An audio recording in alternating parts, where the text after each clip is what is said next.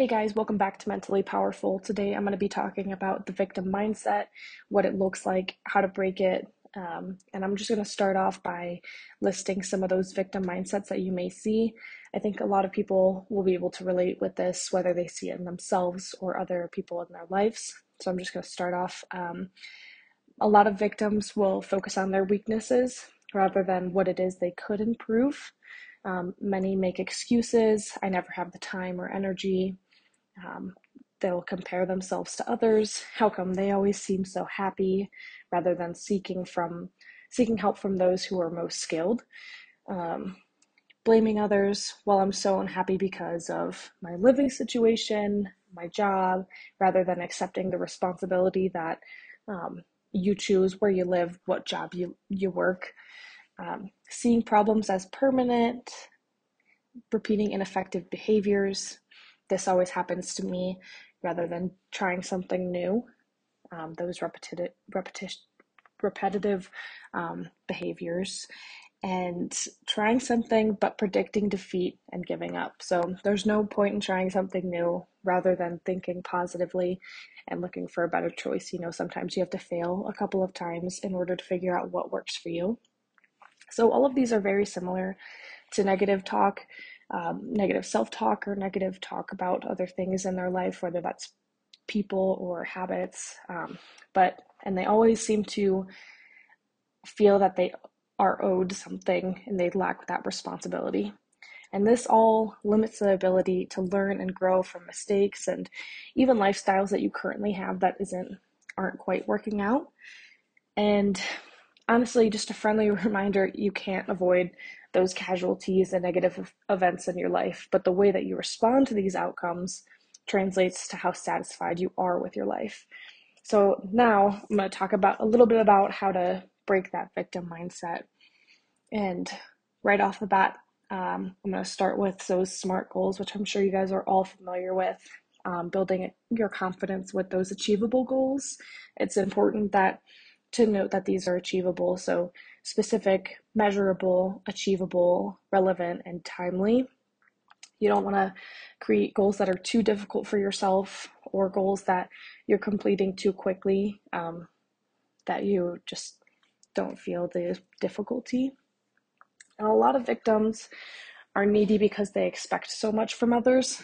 With this being said, it's effective to give to others. So, all those love languages, whether that's words of affirmation, um, gift giving, um, you know, physical touch with a hug, and making that gratitude list of you know people that are important to you if you see something in the store and you think oh so and so would really appreciate this i'm going to buy it for them um, that'll also help the gratitude that you have for people in your life and personally, I think that if you are giving to others, it's going to help you appreciate what you have in your life, which is that next thing, making a gratitude list, um, which is also something you can catch in your day to day life if you find yourself um, with a negative mindset, catching that and um, kind of switching your perception to what it is that you appreciate that you have. So if you're running late to work and um,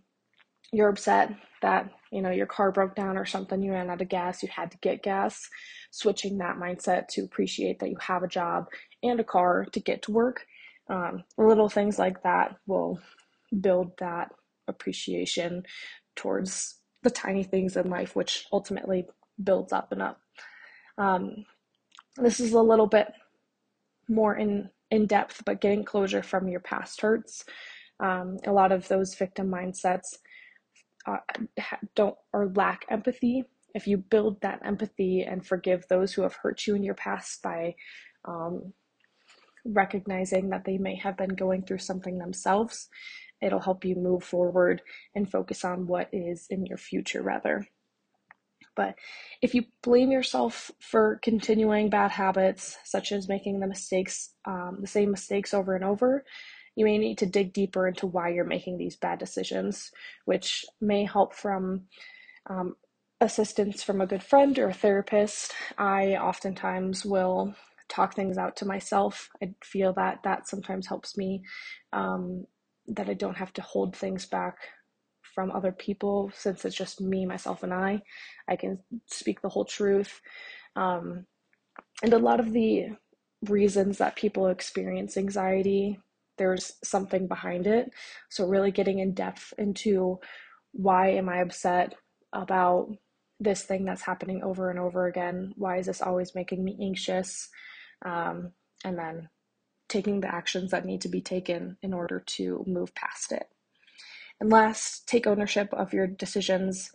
Nobody can make you feel a certain way without you allowing it. So, you know, somebody could be rude to you in the grocery store. This is going back to that empathy thing. Somebody could be rude to you. They may just be having a bad day. Sometimes I genuinely don't feel like socializing with people, so I got, you know, this straight face and I'm sure some people are taken back by that, but it's genuinely just something that I'm dealing with. Um, another thing, just not taking things personally.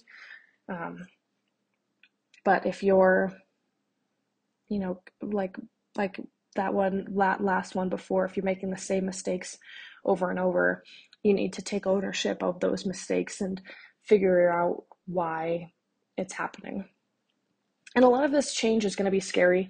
Most people stay where they're at because they it's comfortable and comfortability doesn't always mean happiness.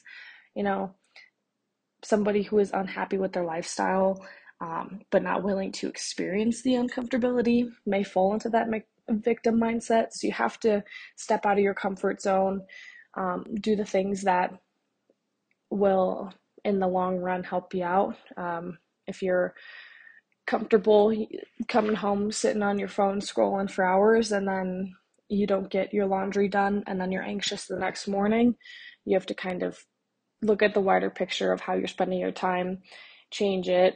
It may be, you know, obnoxious that you have to come home from work right away and do your laundry, but also appreciating the fact that you have laundry to do and clothes to wear. Um, and just the fact that everybody has to do laundry at times. I hope all this information helps. Um, if you want to look further into SMART goals, I would just do a little Google search. I'm sure there's lots of information on there. Um, and I hope you all overcome that victim mindset and start to appreciate the things you have in life.